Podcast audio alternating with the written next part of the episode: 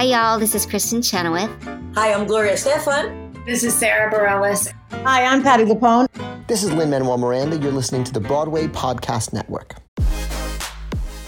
Hi, I'm Melody, and you're listening to 11, the official theater podcast.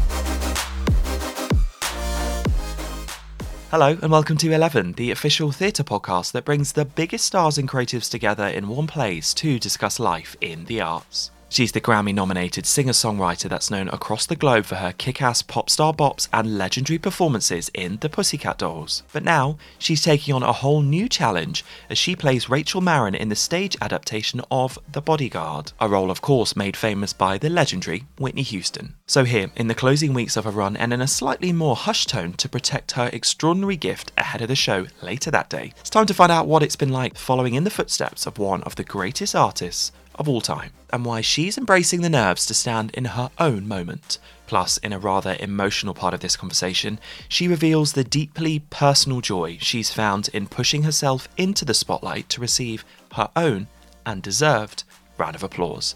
It's quite something. So here she is, it's the brilliant Melody Thornton, here now on this, the next episode of 11, the official theatre podcast. To ensure the safety of all involved in this episode of 11, Melody and I connected for this conversation digitally, so please forgive any brief moments while we wait for the internet to catch up. Enjoy.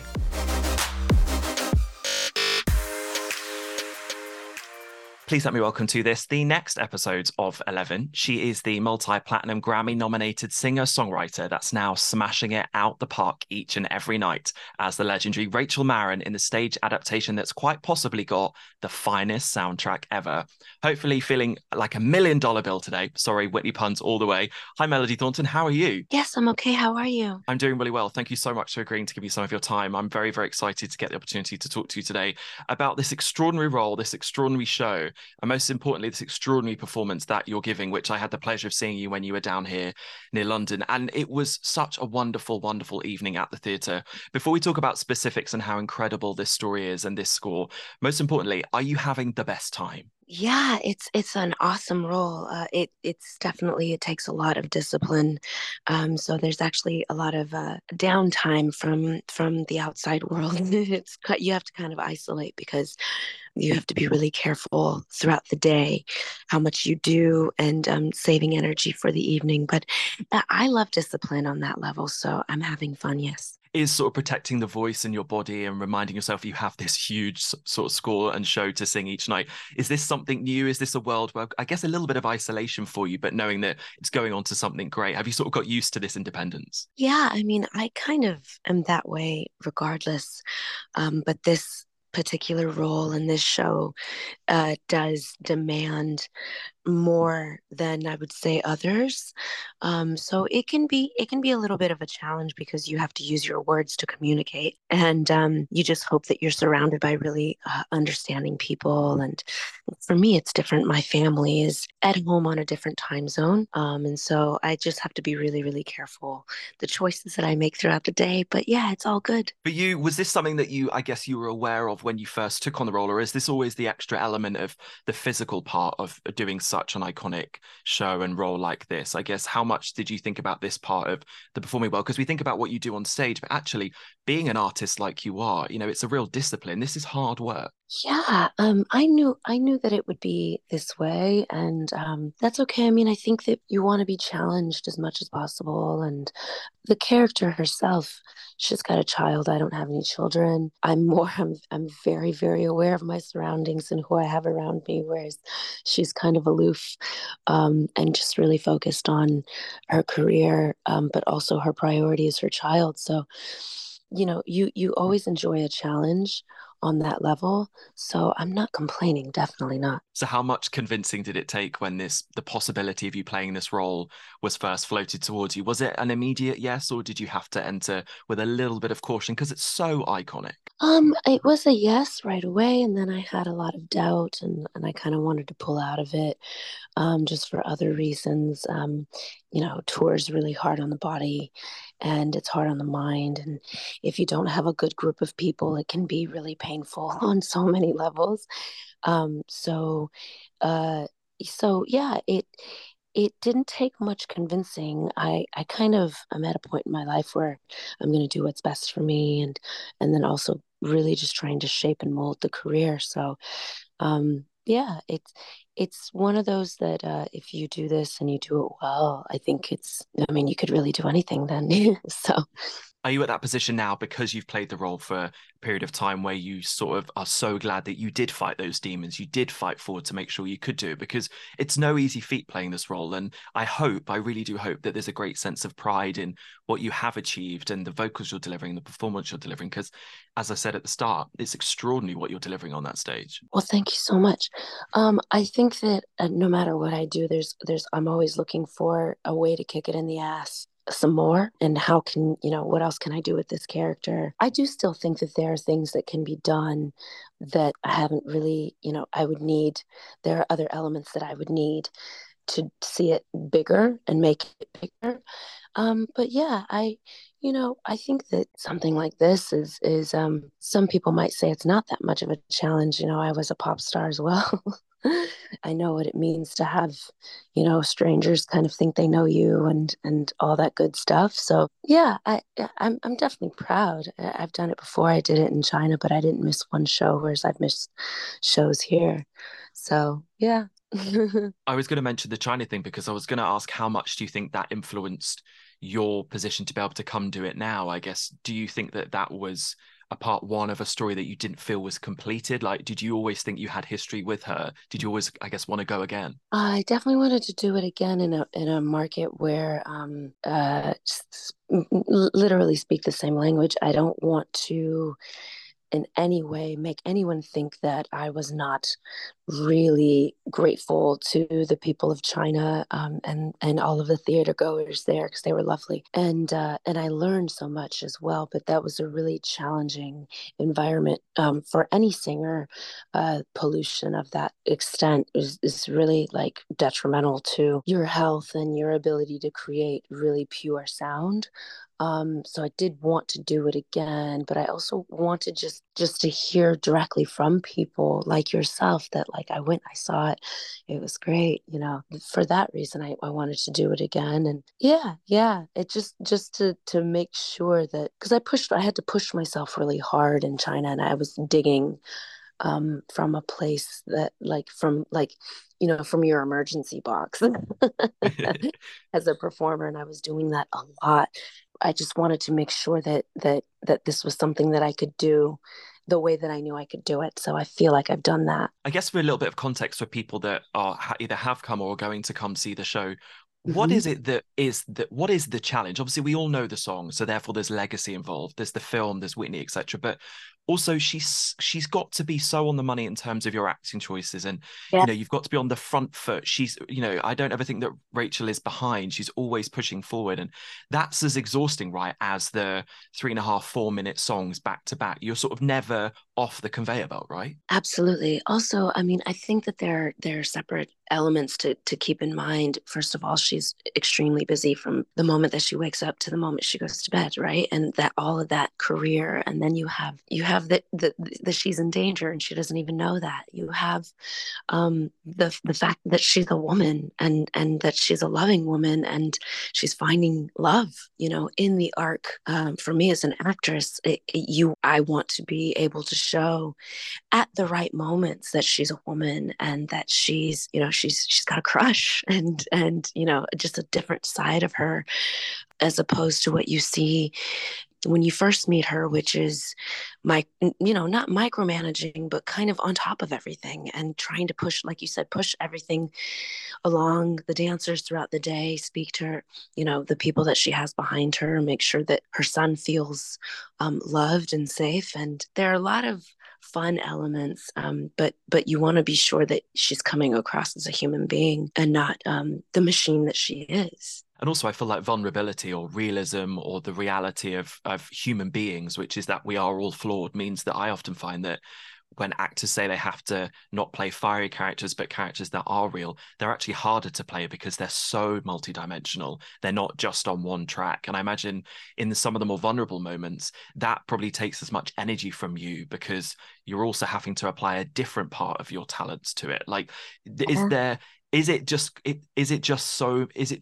flexing into so many different parts of you, physically, emotionally, the varying different personalities that she has at certain times? Like, is that, I guess, the greatest hurdle, but the greatest reward? It's not really a hurdle. It's, you know, I mean, I think the biggest thing about acting is listening, and being good on your feet, you know? So as long as you have, I mean, I'm working with talented people. My co-star, Aiden Callahan is extremely talented. Emily Maywalker is extremely talented.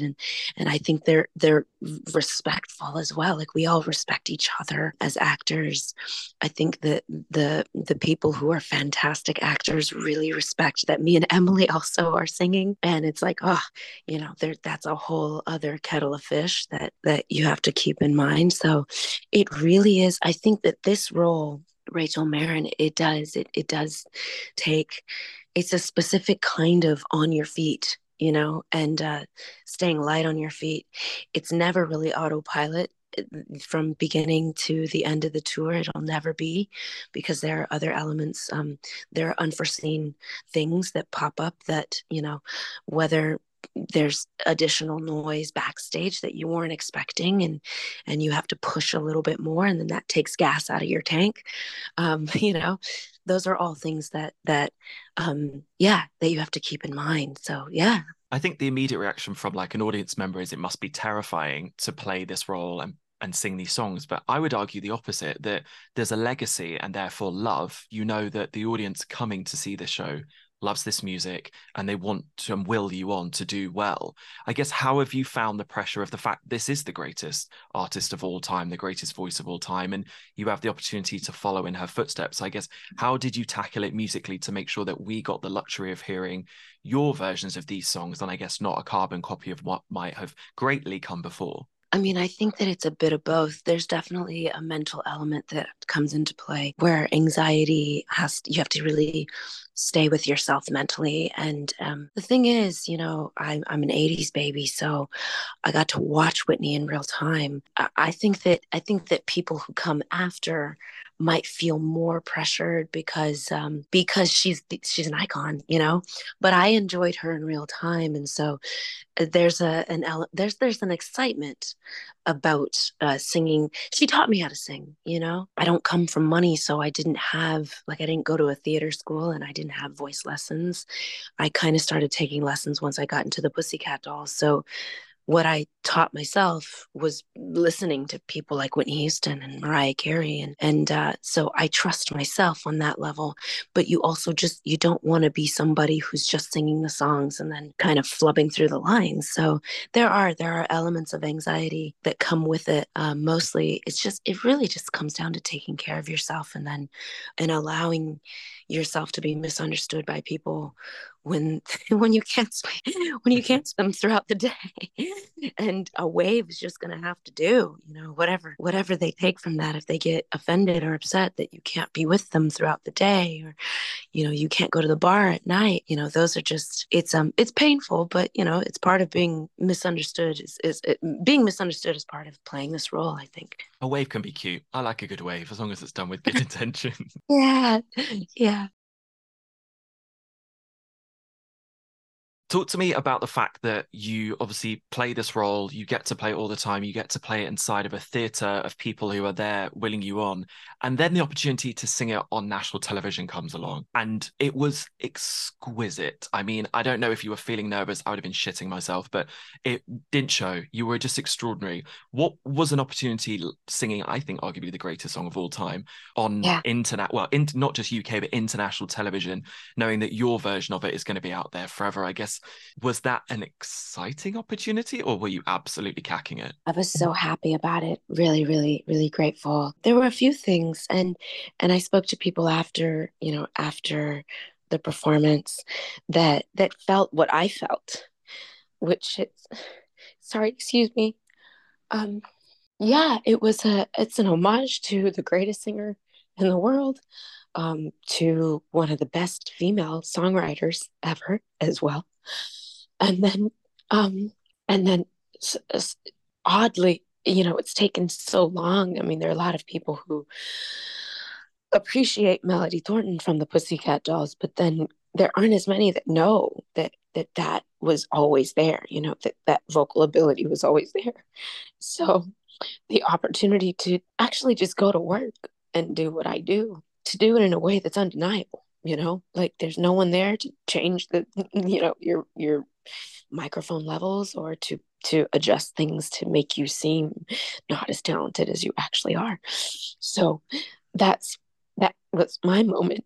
That's what I took from it. And then there were people who kind of celebrated in the same way, who are in musical theater now, who were rooting for Melody from the Pussycat Dolls, going, oh my God, like there's no way anybody can deny it. So yeah, it was all those elements, asking Whitney for permission, because I'm a spiritual person. I believe in God.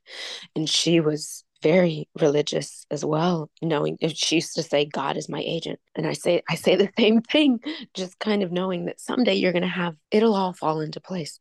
So, yeah, asking the gods, and she's up there, you know, going, yeah, go for it. I'm with you. That was big night of musicals. That was what that was for me. Do you think you knew that moment meant so much and was such an important chapter in your life beforehand? Or do you think this was perhaps a realization afterwards? I knew going into it. So I wanted to make sure, like, do it. Don't get, you know, don't let your emotions get in the way. Like what I always say is, I'm just going to work, you know, I'm just going to work. I do all the rehearsal and there's 20 years now. I mean, 19, 20 years now of honing that craft, but there's nothing in the way, you know, there aren't other people in the way or people concerned that, oh God, if they know she can sing, what does that mean for me? You know? So yeah, so I just went for it. I just went for it, knowing that I'd been working for it for a long time. When you see the extraordinary reviews, the extraordinary audience reaction, and then you arrive at a theatre with your name, top billing, this role, these songs, this performance that you're delivering with great, you know, with great sacrifice, and you see what it means to you on a personal level, is this a bigger moment for you? Is this when all the cards seem to have fallen together? Yeah, I'm grateful. I'm grateful to this company because they gave me a shot in the first place. I'd never done a musical before, but I had a lot of experience in stage and performance in general and could sing the song. So I was grateful to them for allowing me space, and they're still allowing me space, you know? I mean, it's hard. You have to push for that as a lead and hope that people will trust you. And they have. So I'm really grateful to Crossroads, to the general manager of this company, Lisa Fleming, for just always looking, like, giving me that space, you know? And as I say, you know, I still think there's room to kick it in the ass some more. So there are things that I'd love to do with it. And, you know, and how can I make it bigger is kind of my, it's Michael Jordan, Whitney Houston, Michael Jackson. You know, I'm an 80s baby. So Michael Jordan definitely was not around to do anything other than smoke cigars, play golf, and play basketball at the highest level. And so I always watch all the documentaries on him and kind of take that attitude that, like, you know, I'm sure I could kick it in the ass more somewhere. But yeah, no, I do. I take it all in, and I'm grateful that my co-star is extremely, extremely talented. The other actors as well are super, super talented. And this is a great cast. My very final question for you, because you've been really, really kind with your time, so thank you so much once again, is you've spoken so much about personal meanings, about the legacy, about the way in which you lead with your heart. It seems like you very much try and push yourself forward, which I think is an incredibly endearing personality trait, but also you are very vulnerable, and you talk about the fact that confidence is a huge part of a lot of the challenges that do often hold us back, unfortunately. When you think about your love of singing, the fact that you knew that there was possibility in there to do great things, when you think back to the start of your career all the way up to now, what do you think this opportunity, this performance that you're delivering, and this moment would have meant to you way back when? Could she have thought that this was possible? I think that, yeah, I think when I started, there was more of that. It's trying to hang on to it, you know, learning what you learn about the industry. And there's so many politics. And I guess I'm talking to baby Mel. I've been through a lot of therapy, so I I have to talk to like my inner child, and then also the younger performer and starting out. No, I think I had more of it, because ignorance is bliss, man. You have no idea. It feels like, you know, it's shark infested waters. That's what it is. You learn your own compass, and you trust yourself as a sailor or as a captain of your own ship, you know. And when you run into issues, you know how to get around them. And then it's about staying enthusiastic and dreaming at the level that you did when you were a kid, you know. So I have to stay in touch with her, baby Mel. That's what I called her. And I was called baby doll as well in the group. So, and that's what I would say is, you know, those ups and downs of people who, we have a word for it, jaded, right? People mm-hmm. become, but really it's not that. It's just people get tired, and want to prioritize the art and not all of the politics. But unfortunately, you have to learn those things. I'd say that, yeah, no, as I say, when I was younger, I had more of it. But I always circle back to that enthusiasm. Well, thank you so much for your time. And I hope most importantly that Baby Doll and Baby Mel way back then, I know that she'd be very proud of you now, because it is an exquisite performance. So congratulations for that performance. And most importantly, for the performances in the future. Keep kicking ass, as you say. I look forward to coming and seeing it again, because I am obviously obsessed. But just thank you so much for your time. I really appreciate it. It's been so lovely speaking to you. Thank you. Bye.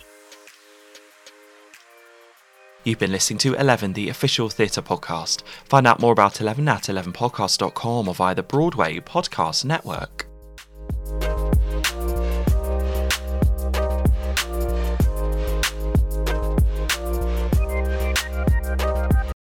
Hey, it's Leslie Odom Jr. here on the Broadway Podcast Network to tell you about the RISE Theater Directory, a program of Maestro Music. RISE is a national online resource designed to connect and empower backstage and administrative and creative theater professionals from underrepresented backgrounds. If you work or aspire to work in the theater community, this can help you find your next project. And if you hire theater professionals, search the RISE Theater Directory to find your next team. Create your profile now and get more information by visiting risetheatre.org. That's theater with an RISETHEATRE.org, because only together we rise.